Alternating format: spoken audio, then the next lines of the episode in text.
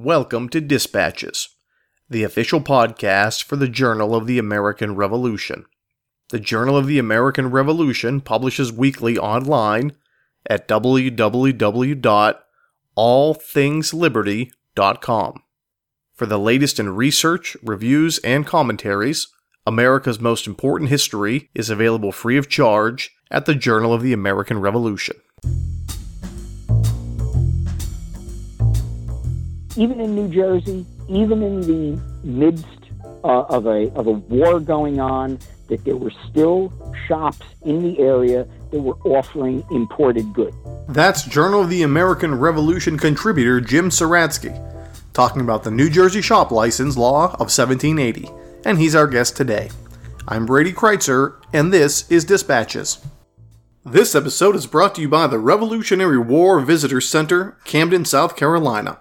Discover how South Carolina's quest for independence turned the tide of the American Revolution. Opening summer 2021. For more information, visit simplyrevolutionary.com. Hello, ladies and gentlemen, and welcome to another episode of Dispatches. I'm your host, Brady Crytzer.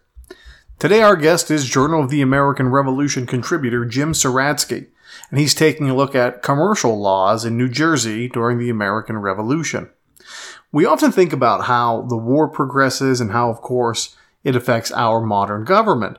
But we don't often think about how the war affected everyday people, especially in a port city as big as New York and its surrounding areas of New Jersey and Connecticut. Jim gets into that today. It's a wonderful article looking at everyday life for shopkeepers in and around the New York area. I hope you enjoy it. Sit back, relax, and enjoy our interview with Jim Suradsky. Jim Suradsky, thank you for joining us. All right. Well, it's a pleasure to speak with you today. Tell us about your background. I'm an attorney based in northern New Jersey. I live here with my family, and I've lived my entire life uh, in northern New Jersey. Uh, my interest in the Revolutionary War, Revolutionary War history, I think really goes back to the fact that uh, I was, I guess, what you would call a bicentennial baby. Uh, during the time of the bicentennial, I was eight, nine, ten years old, and my parents were very supportive, taking me to different reenactment events. And if you recall the time of the bicentennial, uh, there were a great many events. There was a great amount of publicity. There was a great amount of excitement about the bicentennial of 1776. And something in that whole uh, era just struck a chord with me, e- even at that young age. And I began to see the events where there were reenactors or living historians uh, portraying, you know, the people of the time, the armies of the time, and uh, with the support and I'd say the encouragement of my parents.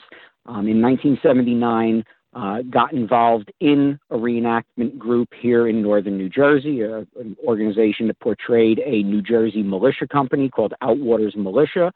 And starting in that time, uh, in the summer of 1979, uh, I became a reenactor. Uh, with my family participating, and as I said, uh, supporting me and, and coming along to events and all.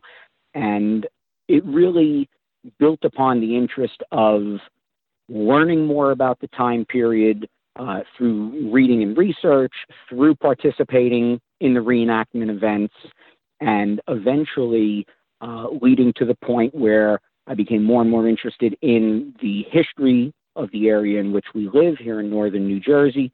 Uh, in, at that time in Bergen County, I now live in Passaic County.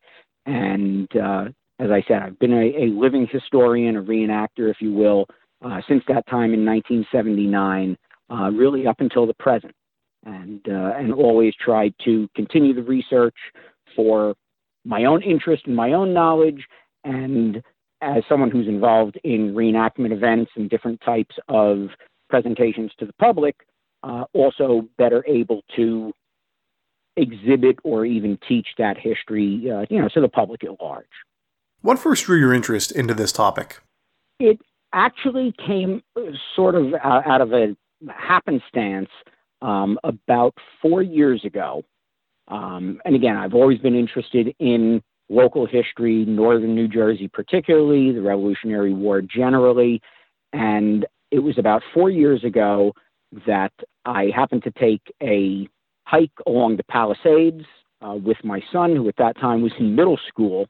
And while we were hiking up the Palisades, and I was uh, talking to him about the history of the area, Fort Washington and the Hudson River and Fort Lee, uh, talking a lot about Revolu- Revolutionary War history with him. And it was a short time after that. I believe he had spoken to his social studies teacher in the middle school that he was attending, and he said that the social studies teacher uh, was interested in the fact that I had some interest and I had some knowledge about local history, and we began speaking a little bit about whether or not I might be able to come and speak to the class about the local history where our school is located. It's, uh, we're about 12 or 15 miles outside of New York City, and again, northern New Jersey has a uh, has a great uh, history in the Revolutionary War. So as I began researching our general area in Passaic County, one of the resources that I, I accidentally stumbled upon was the New Jersey Archives collection of these shop licenses from 1780 and 1781. And honestly, it was something that I had never read about before, I wasn't familiar with, and I thought that they were very interesting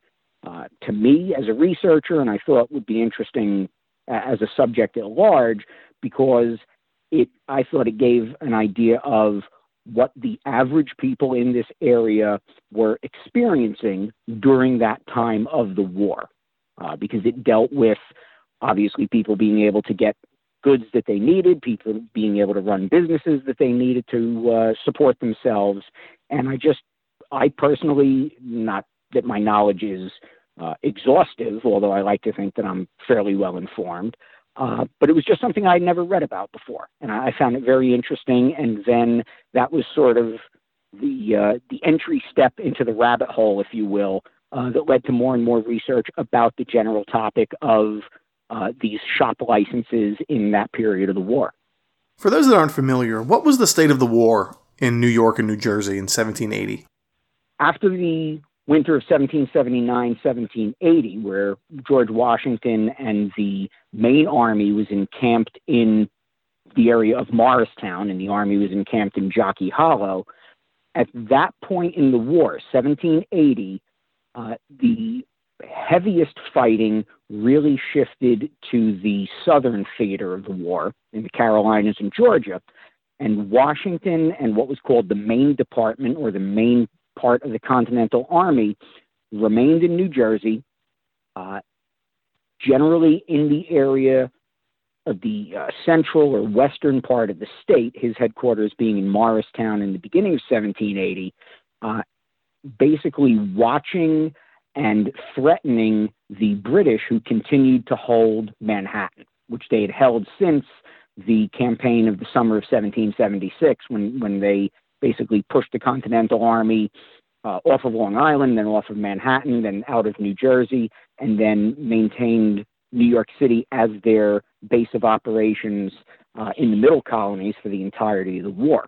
So in 1780, New Jersey was basically the front line, the insulator between the British, who were uh, headquartered and in command of New York City and the area around New York City, and Washington, slightly to the west across the Hudson River in New Jersey, uh, based in Morristown in the beginning part of the year, and then in uh, the middle part of the year, around June or so, uh, his headquarters actually moved to Passaic County, to Preakness, uh, and then in the fall actually moved into Bergen County in, in the Steenrapie account, uh, encampment.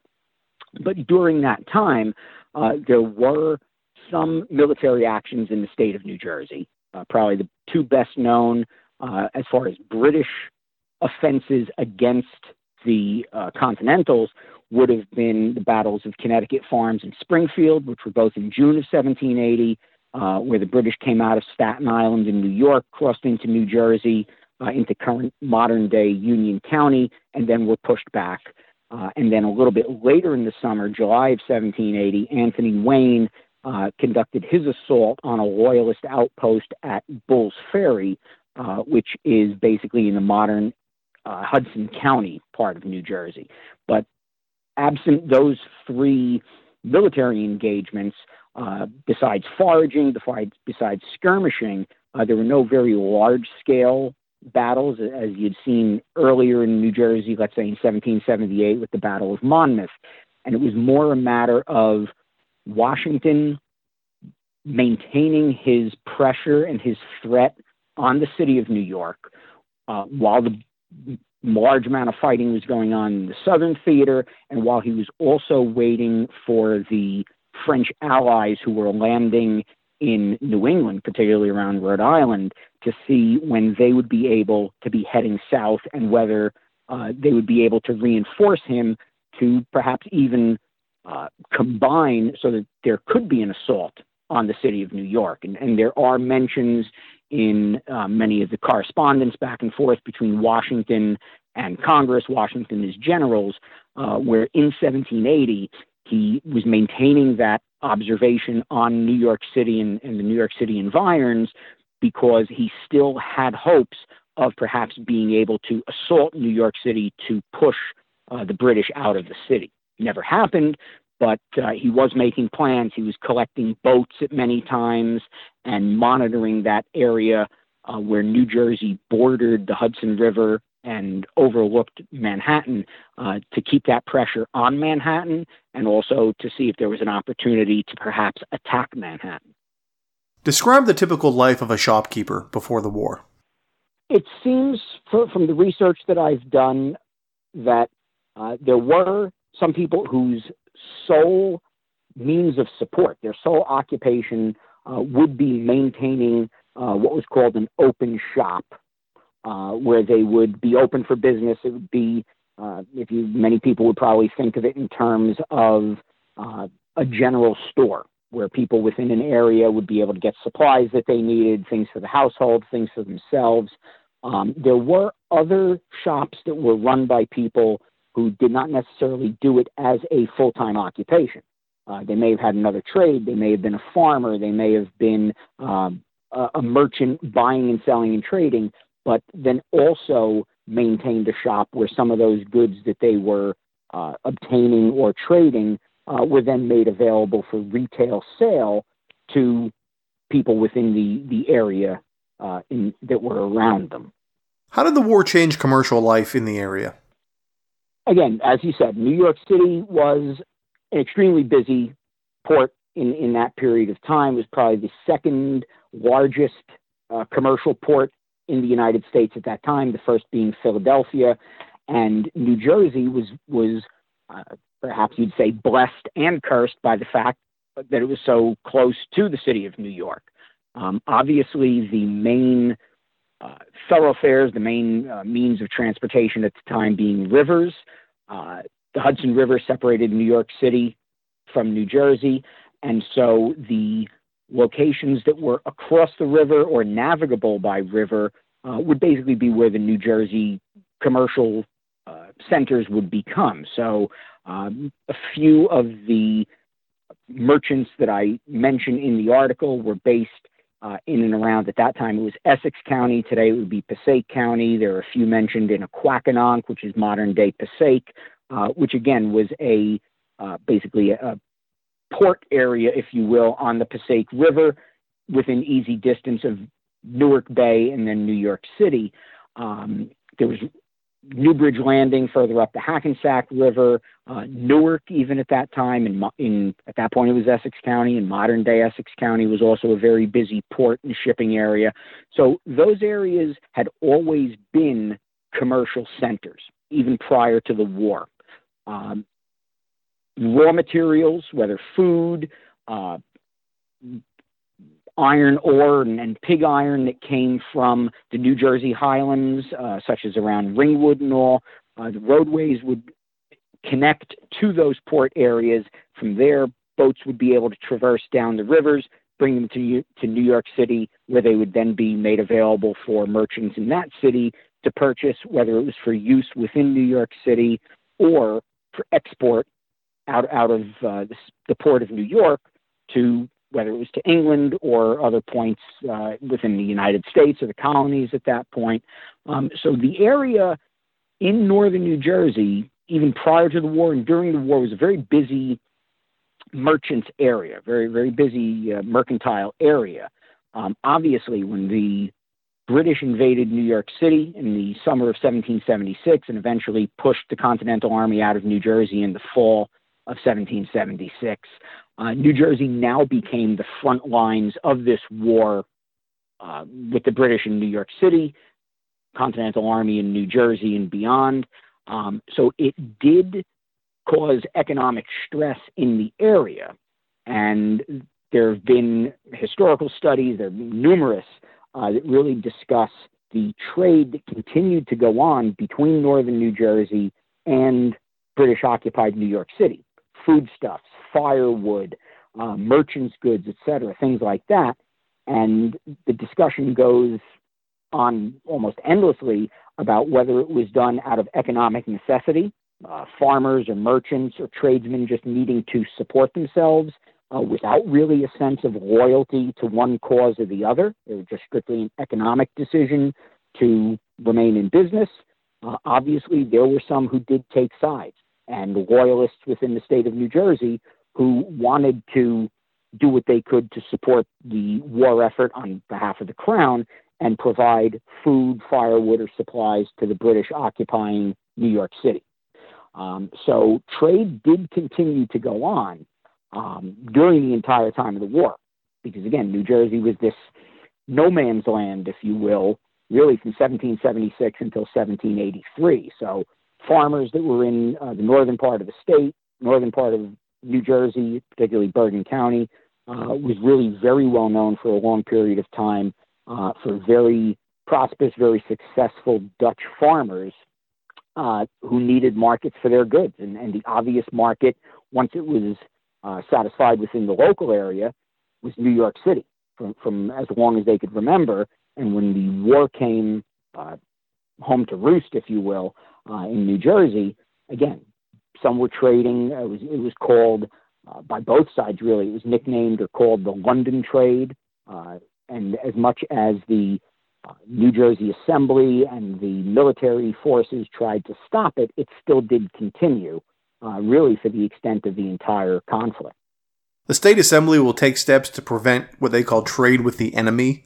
What did they do? They passed actually a series of laws. Uh, 1778, they passed an act that, again, tried to stop trade going from New Jersey going to the British in New York. Uh, and again, foodstuffs, firewood was a major concern in the city of New York because the city of New York, with thousands of British troops occupying whatever firewood was there, was used up in the, in the very early part of the occupation because it, it increased so much the population of the city of New York when the British came in and made their headquarters there in 1776. Uh, so there were stories of even buildings being taken down for firewood, fences taken down for firewood, um, and eventually of course, they needed to look outward to supply what was needed in the city, and New Jersey uh, was, was a very obvious source for supplies like that. So firewood, foodstuffs, etc., uh, were being brought in from New Jersey. Obviously, the New Jersey Assembly uh, was not pleased about that because it's now providing aid and comfort to the British occupying New York City. So in 1778, an act was passed that dealt with things such as foodstuffs and firewood not being able to be brought into New York City.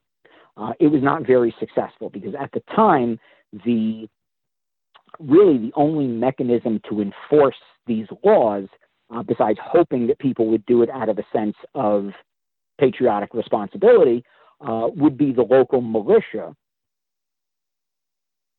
sent out to basically patrol the roads, patrol the bridges, patrol the waterways, and try to stop this trade. But obviously, uh, the nature of the militia being that they were called out for short terms of service, there was a lot of turnover, and literally they just could not be everywhere at every time. Uh, so there were gaps in that security structure where people would be able to get themselves uh, to the waterways, get supplies on boats, and get them into New York City. Uh, in 1779, a similar law was passed again, trying to strengthen uh, the penalties. Really, is is what was happening. They were trying to increase the financial penalties uh, for those who were caught, because anyone who was caught trying to bring contraband goods to the British in New York City uh, could have those goods seized. Uh, they would be subject to legal action in the courts in New Jersey. They would have to, if they were found uh, guilty, they would have to pay a fine. They would have to pay the court costs, and they would also have to uh, surrender the contraband that was seized, uh, which would then be auctioned off, and a portion of that would be paid back to the state of New Jersey, and then a portion of it would be apportioned to whoever it was that had caught the person trying to trade the contraband. So if it could be someone who's turned in, let's say, by a civilian, by a neighbor, by someone who worked in a port area, uh, but quite often it was supposed to be uh, enforced by the militia. And it was then something where the members of the militia who had intercepted the illegal trade goods would be entitled to a proportionate share of the value of the goods that had been seized. So in 1780, uh, yet another version of the law was passed by the Assembly.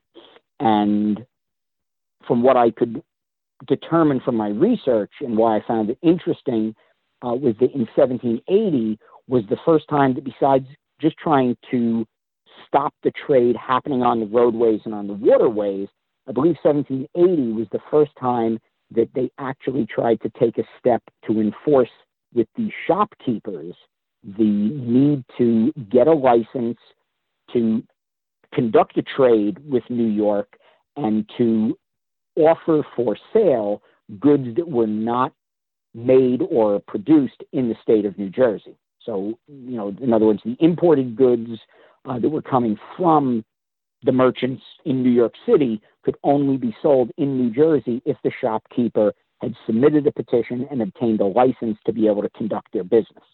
Do you feel this act was effective? From the research that I've done, I do think so, because, again, the ramping up of the law over the prior years, from 1778 to 1779 and then to 1780, uh, obviously it was not having the success that the Assembly was hoping that it would have in its initial version of the Act. But what I found very interesting and why I think it, it probably was more successful, although I'm sure it was not absolutely successful, is that the research that I did into the 1780 Act showed not just that petitions were being made to the uh, courts of quarter sessions, but that the licenses were being issued and then the merchants were obtaining those licenses and then offering their goods for sale. So it, I felt that showing the fact that the act was passed, that there were the petitions submitted under the act, licenses issued in accordance with the act, and then the businesses conducting their businesses showed that there was at least that level of compliance with the act of the assembly. Uh, and in that regard, I, I do feel that it, it, was effective and it was successful in achieving what it was trying to achieve. I think the real strength of your article is the various shopkeepers that you reference as individuals. Uh, talk about some of them.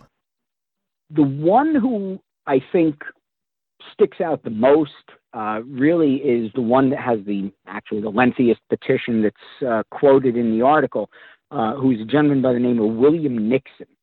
And the the interesting part of, I believe, William Nixon's petition is that uh, he complied with the dictates of the act, which said that to be able to request a license, you needed to have a petition signed by at least 15 freeholders indicating that the petitioner was uh, a trustworthy person, a friend to the American government, and basically worthwhile of getting one of these licenses. His license spells out uh, the fact that he'd actually been a merchant in the city of New York, that he left the city of New York when the British took over and occupied the city of New York. And his petition specifically says that he did so because he did not want to create the impression that he was providing any sort of support to the occupying British. Uh, that when he came and he basically became a refugee, came to the area uh, of Aquakanonk, again, modern day Passaic County, modern day city of Passaic in New Jersey, uh, that he came here with a fairly large family, which was typical of the time. It mentions in his petition that he had seven children, um, and that a short time after he had left the city of New York, his property and his holdings in lower Manhattan were actually burned in a in, and destroyed and lost because of a fire that took place uh, in the city of New York in the third week of September of 1776. Uh, so he was left with nothing in New York. The petition was asking for him to be able to conduct his business uh, here in New Jersey in the area of Aquakanonk, which again was already a commercial center in a commercial area in northeastern New Jersey. Um, so I, I, his petition, just on its face, I think is is a very succinct example of the sacrifices that were made by a lot of the supporters of the revolution in New Jersey. The fact that he had to leave his home in New York, he became a refugee because of the fire that took place. He lost everything that he had in New York. I had his very large family, uh, which he was then trying to support in the state of New Jersey. And, and the another interesting, and I don't know if you could call it a fact, but uh, in doing the research uh, that I did, there's a grave site in a Reformed church uh, in the current town of Belleville, which in the 18th century was called Second River, uh, which, if you look at a map, would basically have been the town or township immediately below Aquakanonk. Um, and in the cemetery uh, is the grave of a William Nixon. Now, I don't know if it's the same William Nixon who uh, submitted the petition. Obviously, Nixon may be somewhat of a common name, um, but he's also mentioned in a monument that's in the cemetery as a soldier and veteran of the Revolutionary War. So, unfortunately, with the current situation over the last year with COVID limiting uh, access to a lot of uh, research materials and research sites where you can uh, go in person and do research, that has slowed that down. But uh, that is something else that I intend to pursue to see if perhaps there is a connection to the fact that perhaps he had also served in a military capacity uh, during the war. Again, it may be a relative, it may be someone that just has a uh, coincidentally the same name, um, but I, I, think it bears further investigation. But uh, even besides his petition, um, there are other petitions in the article. There are others that I found through the New Jersey archives um, that, again, spell out the refugee status of people who had been living in New York City, but because of the British occupation in the fall of 1776, did not feel safe, did not feel secure, and reloc- relocated across the river in New Jersey, but obviously still had that need to support themselves and support their family. Uh, and again, I, I, just generally think that in the study of history, that is something that I've always found interesting and I think is important to learn more about and hopefully uh, put more information out about and educate about is you know, the effect of these grand campaigns and battles and the military strategies and military actions during the war but to look at it on the micro scale of what it meant to actual individuals, actual families, and the effect that it had on them as this war was going on all around them. How does this article help us to understand the Revolutionary Era better? I would hope, as I said, that it brings to focus the effect of the overall war. Again, a global conflict, uh, massive battles, massive armies, but I would hope that it would bring to focus the effect that it had on everyday people trying to live their lives in New Jersey during that period of time, uh, trying to maintain themselves, trying to support their households and their families whether they were farmers trying to sell their goods or merchants trying to run their shops or merchants who needed to get inventory to be able to sell to people uh, because obviously that was what the act really focused on uh, you know having items brought into the state that could be offered for sale. So i would hope that it would show the effect on regular citizens trying to live their day-to-day life in the midst of the revolutionary war. And what i was also hoping to focus on, and again, this I think goes to uh, my interest and my participation in reenacting and living history, is to give a better idea of the phrase that quite often gets used is, you know, the material culture of the time. What did people have? What did people use uh, during that time period? And I think it shows that while there was a very large part of the economy that was self sufficient in producing cloth or clothing or household goods or things like that, that even in New Jersey, even in the midst uh, of a of a war going on, that there were still shops in the area that were offering imported goods. Some of the licenses and some of the petitions mention goods from West Indies, European goods, rum and sugar. Uh, so imported goods were still coming into the economy and being offered for sale which means that there were people, there were consumers looking for those goods. So I, I think again, it gives somewhat of a of a depth to our understanding of the people who lived in this area in this time period um, to give an idea that again even in the midst of a war they were looking for some creature comforts some imported goods and they were able to get them through these merchants who had submitted these petitions and been granted these licenses so that they could maintain their lifestyle, support themselves, and conduct their business. Um, so I, I, would hope that that is uh, the, the, result of this research and, and, the focus that can be brought from this uh, little bit of work that I've been able to do on this. Jim Suratsky, thanks again. All right, it's been a pleasure. Thank you very much. The music played in this episode included works by Kevin MacLeod and the Sturbridge Colonial Militia. Any unauthorized reproduction or use of this podcast, without the express written permission of the Journal of the American Revolution, is strictly prohibited. For everyone here at Dispatches, I'm Brady Crytzer saying so long.